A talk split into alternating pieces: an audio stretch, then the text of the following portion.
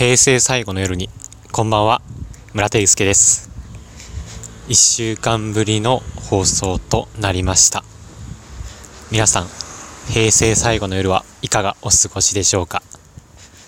僕は今ベロンベロンに酔っ払ってます。いや気分がいいですねこうやって。しかも今日何がいいかっておやつの時間？3時くらいから飲んでたんですよ。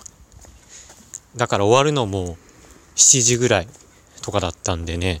まあまだまだこれから夜が長いわけで。うん。こうやって早い時間から飲むのってすごいいいですよね。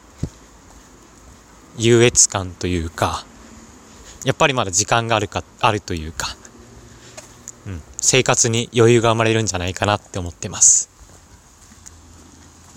うん、このち昼からこうやって飲むっていうのが僕にとっては小さな幸せだなって最近思い始めました。じゃあ今日はうん行った居酒屋？2, 2つ？2箇所？あおう。2箇所行ったんですけれどもそのことについて紹介していきたいなと思っています。お願いします。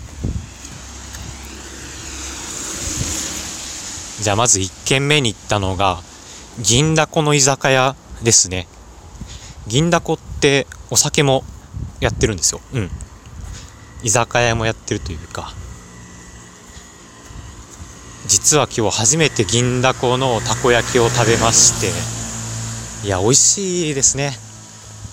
大きいしとろとろだし熱々だし。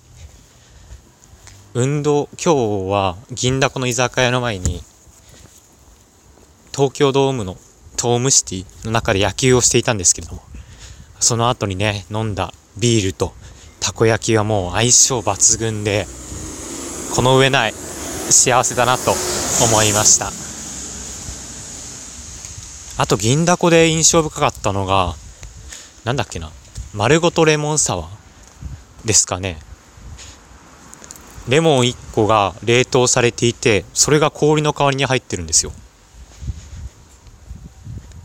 でそのレモンサワーは凍ってるレモンが溶けていくと次第にその酸っぱさとか甘みが出ていて後になればなるほど味が染み出てすごく美味しかったですね。あとレモン唇がすごいビリビリしたんですよ。レモンの酸っぱさが極限まで溢れ出ていたせいか僕含めて5人で飲んでいたんですけれどもそのうち頼んだ3人はまあ唇がずっと電気ショック受けてるみたいな感じでブルブルブルブルしていてそれも面白い体験でしたね。そんな感じで銀だこ居酒屋を1軒目で過ごしました。で次にはしごしたのが皆さんもご存知の鳥貴族です。鳥貴族は4人以上で行くと食べ放題飲み放題を頼めるんですよね。あのセットめちゃくちゃお得だなって思いました。2時間2時間制で3000円かな。であの鳥貴族の美味しい焼き鳥だったりサイド料理をいくらでも食べたり飲んだりできるんですよね。うん他の僕なら他の居酒屋とかで3000円のコース頼むんだったら鳥貴族に行って食べ飲み放題した方が、ま、味にしても量にしても満足できるんじゃないかなって思いました。で今日初めてチャンジャを食べたんですけれども癖になりますねチャンジャ。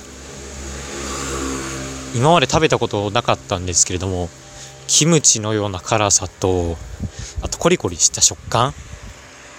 あれがお酒をどんどん口に運んでくれますね。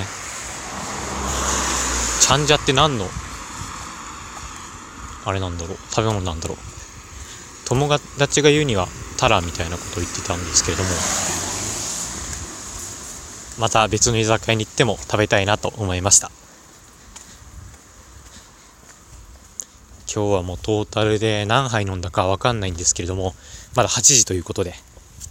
今日はすぐ寝て、明日早起きしてまた一日精一杯生きていこうかなって思ってます。皆さん、平成最後の夜、楽しく過ごしてくださいね。では、終わりにしたいと思います。今日は車通りが多かったのでちょっと聞きづらいかなと思うんですけれども、ご容赦ください。